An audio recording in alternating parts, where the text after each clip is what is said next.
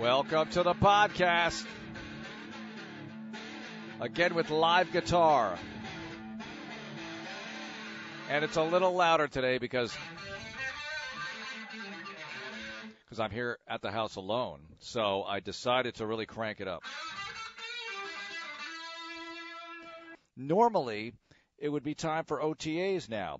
And they are having some sort of off-season program, but it is actually a digital, virtual kind of thing where they have Zoom meetings. You know, like the rest of us pretty much these days, Zoom meetings are the thing, right? And I joked about it. Speaking of music, on my Twitter feed at Texans Voice, you can go take a look at that. And I wrote the Quarantine Blues with DP Sidhu and we joked about not being able to get your mic off mute during a Zoom meeting. And I think we're all pretty good at this by now, but sometimes you still forget. Or you're in a Zoom meeting with a bunch of people and somebody forgets. They just start talking. You see their lips moving and nothing's coming out. It's kind of funny. Uh, it does get aggravating after a while. One little thing about Zoom, and I think I mentioned this on the air with uh, Sean Pendergast and Seth Payne. One, it, it, here's your sales tip or your communication tip. Doesn't matter what business you're in. If you really want to drive a point home, during your Zoom meeting, look directly into the camera. Don't look at the faces on the screen because you're not really looking into their eyes. It's not like a regular audience where making eye contact is the thing. The way to make eye contact during a Zoom meeting is through the camera directly. You won't see yourself. You'll just be looking in that black hole of the camera. But trust me, your eyes will be looking right into theirs when they're looking at your image. And that's what you want. Okay. It's just like being on television. Your TV anchorman, your cam, your person on camera, they look right into that black hole of the camera. It's easy for them to make eye contact because it's not a real eye, and it looks so compelling to just look right into the camera. If you see, no matter who you watch at night, no matter what news channel, when you're seeing these conversations go on, they're looking right into a camera, not at a face. They're looking at a camera, and it just looks good to the audience that way. Anyway, that's my tip for the day. Let's talk some Texans football, shall we? Now, since it is time for the off-season program, and they're getting all the new guys up to speed. I talked to Brandin Cooks the other day. You can find that conversation around here someplace on Texans All Access. I believe we ran that on Friday, and we have the longer conversation with me for the season ticket members. He's a really good guy, by the way. I love all these new players and how they are with the media. Randall Cobb, Brandin Cooks, David Johnson. They're great. So uh, check that stuff out on the website, HoustonTexans.com and they're all getting acclimated via Zoom as well as they possibly can. Obviously, those guys have the playbook; they're studying it so they can get right into it whenever they can get back to work. But I thought I'd take a look at uh, the way OTAs have been and rewind a bit in Texans history and discuss what we've seen in the past during this time of year. I, I think it's pretty interesting, and I'm not going to start at the beginning and work my way up. I'm going to bounce around here. And when I think of OTAs, it's always such an interesting time of year because it's another example of things aren't always what they appear to be. And sometimes you do see early warning signs or early really positive indicators of how the season could be. Sometimes you see stuff and you think, ooh, is it going to be like this? And it's not like that at all. I mean, Deshaun Watson is our quarterback now. And by the way, somebody somebody put the highlights of Watson's rookie game at NRG against the Tennessee Titans, that offensive explosion the Texans had. And I was watching those highlights and I thought, man, oh man, this guy, I mean, as a rookie, he was just lighting it up. And it's so exciting just to think about year four here. It's year four in the Watson era and how blessed we are to have him. Anyway, Watson at OTAs. What, what was that like? What was that like going out to the fields at the Houston Methodist Training Center and watching Deshaun in his first action as a professional player. And I remember he was with the third team. As you all recall, Tom Savage was here, and it was going to be Savage, the guy, until they drafted Watson. But Savage, Brandon Weeden, and Deshaun Watson. And there we were. And it was so interesting to watch them operate. And as far as Deshaun went, he was with the third team. And I remember the first time I saw him, I thought, okay, you know, he looks he looks okay. I mean, you, you know how talented he is, and just a rookie out there with some pros. So let's just give this time. It wasn't more than a week or two later where you started to see, oh my gosh, this guy's so special, you know, and you knew it from college, but you saw it on the pro fields already with the third team. I rem- the line I remember myself saying, if I can, if I can quote my own lines to myself, was that third team has a lot of swag. I mean, the third team guys, and we're talking about numerous guys who are practicing on his offensive unit with the third team who are no longer in the National Football League. In fact, most of them might not have been in the National Football League just a few months later. But they looked like they were having a good time and they were jamming. I mean, they were they were scoring, they were high flying, they were making big plays. There was vertical throw, there were vertical throws of great significance and you just saw the whole thing there. And I remember thinking, and John Harris and I were talking about it. Oh boy, this is going to be fun to watch. How fast will he rise up the depth chart? And that that is the prevailing thought of the 2017 OTAs. How Deshaun Watson looked as a rookie with that third team. And then in training camp, and I'll tell training camp stories when we get to training camp, and please, let's get to training camp. By the way, I have something else on uh, the need to play football a little bit later on in this podcast. But later on, when we got to training camp, he was still with the third team when they began at the Greenbrier and quickly worked his way up. There was that time Bill O'Brien put in the third team against the first team defense, and it was just so much fun to watch Watson rise up that, that depth chart and make noise in the NFL in practice, never mind in the games, but just in practice early. Practice, yes. All right, OTAs, I'm not going to do every year, but – the year before is significant because the year before they had Watson at OTAs and all that I just described, Brock Osweiler, his first action as a Houston Texan. And look, I know that Brock is a punchline in Texans history to many people. And I'll say this about Brock. Look, he he did not pan out clearly, did not work out the way you wanted it to. That whole situation you did go nine and seven and win a playoff game, so that's something, right? With Brock Osweiler. Now, some of the quarterbacking performances were not exactly the greatest we've ever seen, uh, but I do give him some credit for being able to hang in there for a while. Didn't play up to the uh, potential that he showed in Denver the one year where they went to the Super Bowl and he had seven starts and went five and two as a starter with the Broncos. But anyway, back to it. I don't want to get into a whole Osweiler perspective here or retrospective, but in OTAs, I remember looking at the offensive performance and I thought, ooh, Tom Savage looks like he's ahead of Brock Osweiler. And I thought, well, Brock's new to the system. This is a new system to Brock. He's been, you know, he worked with Mike McCoy in Denver as the OC, then with Kubiak, of course. And I thought, well, this is a unique system. And he was talking about how unique it was and how different, how how much he wanted to get up to speed quickly. And I just remember thinking, man, Savage looks good. Now, Savage is a theme throughout the O'Brien era until he wasn't with the O'Brien Texans. But he was a theme throughout OTAs and training camp because Savage always looked good in practice to me. And I think to a lot of people, and I think to the coaching staff, that's why they held on to him through injuries and situations where he, like in 2016, where he had the concussion, couldn't perform at the end of the year, but they they hung on to him. They did make the move for Watson, obviously, ultimately in the draft, but they always had high hopes for Savage that if he got in there on a consistent basis in real action, that he'd be able to perform because he looked so good in practice. And look, anybody can tell you whatever they want. I went to all the practices I possibly could, and he looked good in practice. Savage threw a beautiful ball, looked good out there on the practice field. And there are guys like that who look good on the practice field. Then you get him into a game situation, and it's not quite the same thing and we can uh, assign a bunch of different reasons for that, but we don't have to do that right now. But anyway, in 2016, I thought Savage looked ahead of Brock, and in Camp Two. And then we get into the season, and the Texans are winning home games, losing on the road, and it just doesn't look so good in the early part of the Osweiler era. In fact, it never really looked great, right? The offense. The comeback against the Colts at home looked good, obviously, but that was about the high water mark of the offense under Osweiler. The defense played great that year. They were number one in the league, actually, as uh, JJ did get hurt that year in year three, but somehow, uh, year three of the um, O'Brien era, but somehow, and week three of that season, but the Texans managed to carve out number one ranking in defense status, yardage wise, and get to the playoffs, etc. Uh, 2015 was Mallett and Hoyer duking it out in OTAs. But again, Savage was the third teamer, and I thought, man, Savage looks just as good, if not better than those guys. I'm serious. That's how I felt at the time, and I'll stick to that.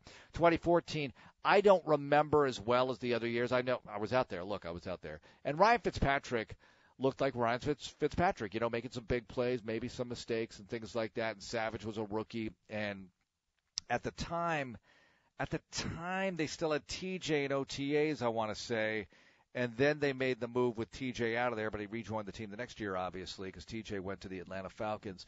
But uh, remember, they didn't make the move for Mallett until right before the regular season in 2014. Uh, 2013, 2012, 2011. Why are these years significant? 2011, no OTAs because it was the lockout. There were no OTAs, and I think that that's a year that uh, you know any one of these coaches who lived through that time of the lockout is probably better prepared to handle whatever's coming this year than those who weren't around then. Uh, Bill O'Brien was around then with the New England Patriots in 2011. Lockout, you have no OTAs, no time at all with the players, not Zoom meetings, nothing. And camp starts at the regular time, and they get right to it. And it was a great season for the Texans, as you all know, that year. We talk about it a lot. 2011, the first ever division championship playoff year and all of that. And Watt's rookie season. They had no OTAs, just a training camp, two weeks, and let's play preseason and go from there. So uh, that was pretty cool. But uh, 2012, 2013. Now, I'll bring these years up for this reason. Remember what happened in 2011. And again, we're the topic of today's podcast is basically OTA time, right? And how it all went down in Texans history. Well, in 2011, Schaub gets hurt, as we all know, and the team goes with Yates through the postseason and goes to Baltimore and loses. Well, Schaub has the Lisfranc injury. Is that pronounced correctly? And we go into the offseason with Schaub still recovering. So OTAs in 2012, which was a good Texan season at 12 and 4, of course, the OTAs that year did not feature Schaub. He was not ready to come back yet, so it was Yates out there. And I remember walking over the bridge with Kubiak, and he was just saying, "Man, we got to get this offense going," because the offense in 2012 was not so hot. Okay, not so hot during OTAs. They could not get it going against what was going to be an outstanding defense and what was the number two defense the year before. Remember, 2011, number two defense in the NFL, and now Watt in 2012, the offseason, he's coming off that dynamite playoff performance, and everybody's raring to go for 2012, and the Texans got off to an 11 and 1 start. The offense, it, it looked like the way it should. Offense should always take a little longer to get it going in the offseason and training camp because the timing has got to be there. You know, Andre Ware always says this Defense, you're trying to destroy something. Offense, you're trying to create something. Well, it's harder to create something. It's harder to get that rhythm, that timing, everything you need to be proficient playing NFL offense. So I'll never forget that, that 2012 Yates at quarterback, slow going on offense. And man, the, the practices in the early Wade Phillips as defensive coordinator years, they were tough practices, man. And I was used to seeing Matt Schaub and Sage Rosenfels, et cetera, in the Kubiak era pre Wade Phillips just torch the defense in OTAs. I, I mean, that should have been really uh, an, an indicator that the Texans might struggle on defense because the offense just had their way all day long, all practice, all year long with the defense most of those years until Wade Phillips arrived to be the D coordinator. It was a wonderful thing for Kubiak's career to have Wade Phillips come here as the defensive coordinator. The high water mark for defense in the Kubiak era pre Wade Phillips was 2009 when the D finished 13th in the league and had some Pro Bowlers, had Mario Williams and DeMeco Ryans and Brian Cushing all go to the Pro Bowl that year. That was pretty cool stuff. Uh, and again, that 09 team we always talk about it. Had they gotten in, and they would with today's format of seven teams getting in from each conference, had that 09 team gotten in, they could have made some noise in the postseason. Nobody would have wanted to play them. They were really peaking at the right time of year. They won four straight going into the uh, off season, as it were, for them, but it would have been the postseason had you gotten the seven teams in. Okay, so that's what jumped out to me in the 09, even 2010, 09, 08, those years of OTAs where you had Schaub and Rosenfels. Rosenfels not even up until 09, 09 he was done, right? But, oh yeah, 09 was Dan Orlovsky that's a training camp story when Rex Grossman comes in here and he wins the job away from Dan Orlovsky in the final preseason game. But we'll save that for uh, training camp stories when we get to that podcast later on this offseason. All right, let's go before that now. What stands out to me about OTAs back in the Capers era? Back then. Well, let's start from the very beginning because When I got this job as voice of the Texans, it was February 2002. I came here for the expansion draft for a few days, and then I went back to Miami, packed up, and I got here for early April. And I remember early April, mid April, going into the practice bubble at the Houston Methodist Training Center, and I believe it was Charlie Casserly and Tony Wyllie who brought me in there, and there it was a full blown pre draft practice because the Texans were an expansion team. The rules were such that, yes, you could practice early, but there was no David Carr yet. They hadn't had the draft. There was nobody. There was no Chester Pitts, no Jabbar Gaffney, none of those guys, no Fred Weary. It was Ben Sankey at quarterback. I mean, there were people there who, some made the team, some did make the squad. Mike Quinn was around, uh, but that was kind of interesting. And I, I bring that up because, again, this is the OTA podcast, I remember that about off season practice practice. Then you had the expansion draft and the draft. Actually, I should say this: the expansion draft guys were there, of course, because they were uh, acquired uh, February 18th, 2002. But none of the college draft choices that I mentioned previously were there.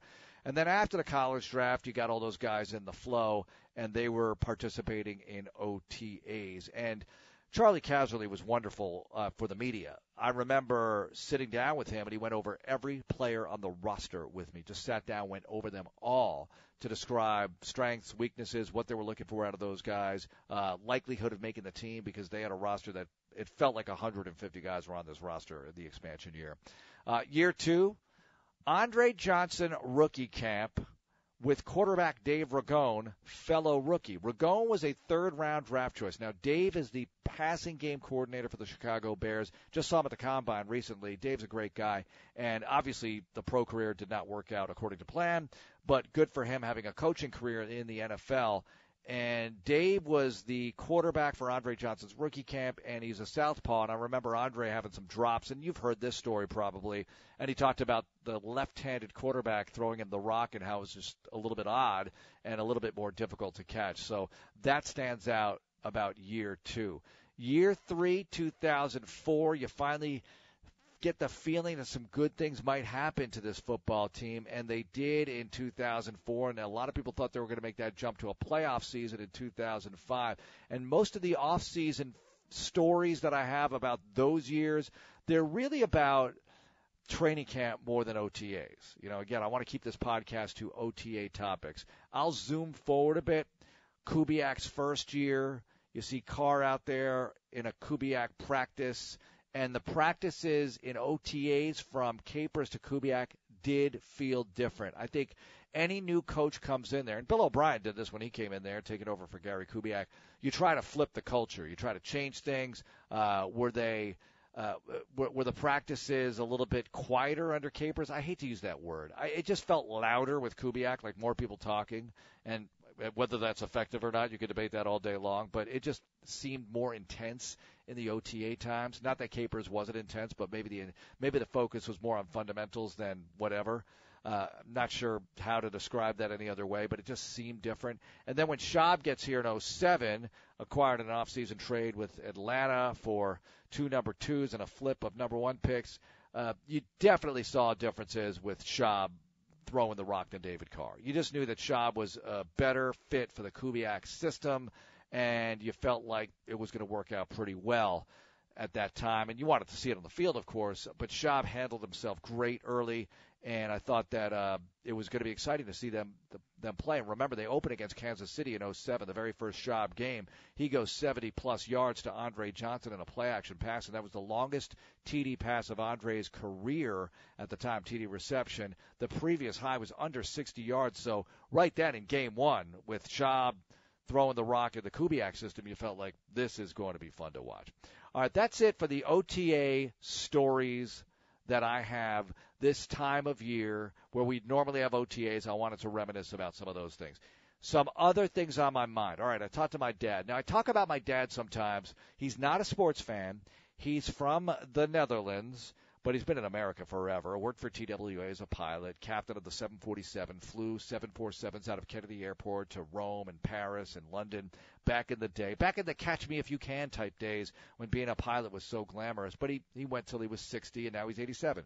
And he still does soaring airplanes, those gliders. Yeah, don't ask. He just, you know, he's, he says, I'm 87. What do you want?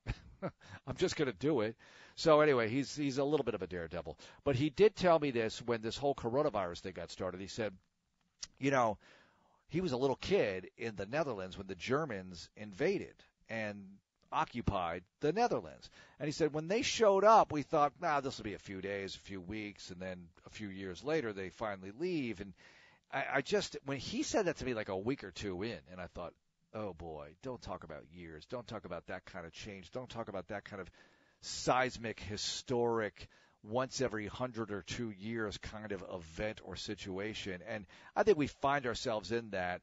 Uh, but let's hope it ends soon, or, or at least winds down to a point where we can get back to some sort of relative normalcy, the new normal, whatever that's going to be. That's another discussion for another day. But he did say something to me today that uh, that is sticking with me, and and it was about, and again, he's not much of a sports fan, but he knows what I do. He follows the Texans through me and follows my career with great interest, clearly. But he's not really a sports fan. But I was talking about, well, I just hope we play games. I hope that the season kicks off. He said, you have to play. The NFL has to play. The people need it. This is my dad talking. He doesn't even doesn't even care much except for my livelihood. But he said you have to play. The people need sports. Sports has to get back. People need this stuff. He said during World War II, they still played soccer in Europe. It was different. They in England, they they made the divisions very regional. They broke it down to where the crowds would be smaller. They still played in England, even though there was uh, there were threats of aerial attacks by Hitler, but they were still playing soccer in England and in Holland they were too. In the Netherlands they were too. Now it was different. Again, they changed the format, they changed things around, they made it work. So he said that this is very necessary, and I, I think I love getting the perspective of people who have been alive through some things. And you know, my dad lived through World War II as a kid, and he said that was really big for the people to have. He called he said football, meaning soccer, European football. He said to have that to look forward to was very big for the people who were enduring what they were enduring back then, being occupied by Nazi Germany. And I think that being occupied by coronavirus, he's right. People really need this. People really need sports. Look at how we rallied around the draft, the most watched draft in NFL history. Look at how we, and it really was when you gather in all the digital consumption and everything else combined. And then you look at the Jordan show, right? The the Last Dance, running this Sunday nights on ESPN. People are looking forward to this like it's Game of Thrones meets the NBA Finals. I mean, it's a recorded show. We all know what happens, but we want to look inside it a little bit more. And it's new. It's new, but it's old, but it's all we got. If you could give people NBA games, and, and I went back and forth on this because the Biodome concept with the NBA and how baseball was talking about Arizona or whatever, but however you do it, I think at this point it is important. People need it. People need the distraction, the diversion, something else to think about, something else to look forward to. Besides, you're getting to spend time with your family. And look, I'm not comparing this to World War II in terms of magnitude and the suffering involved and all of that, although some people are very much suffering here. I don't want to get into those comparisons, but world event that turns a lot of things off that that just turns the spigot off on our regular lives and makes us focus on different things, things that do need to be focused on. This, to me, is important to point out how sports are needed as entertainment, as a distraction, as something healthy for us to get through this time. All right, that's all I have for today, really. I wanted to talk about the OTAs because we're all going through that time of year right now. And I definitely wanted to mention my dad because he's my dad. He probably won't even listen to this. And remember, I've got live guitar. And I got it on the heavy fuzz today. Have a great day, everyone. Go Texans.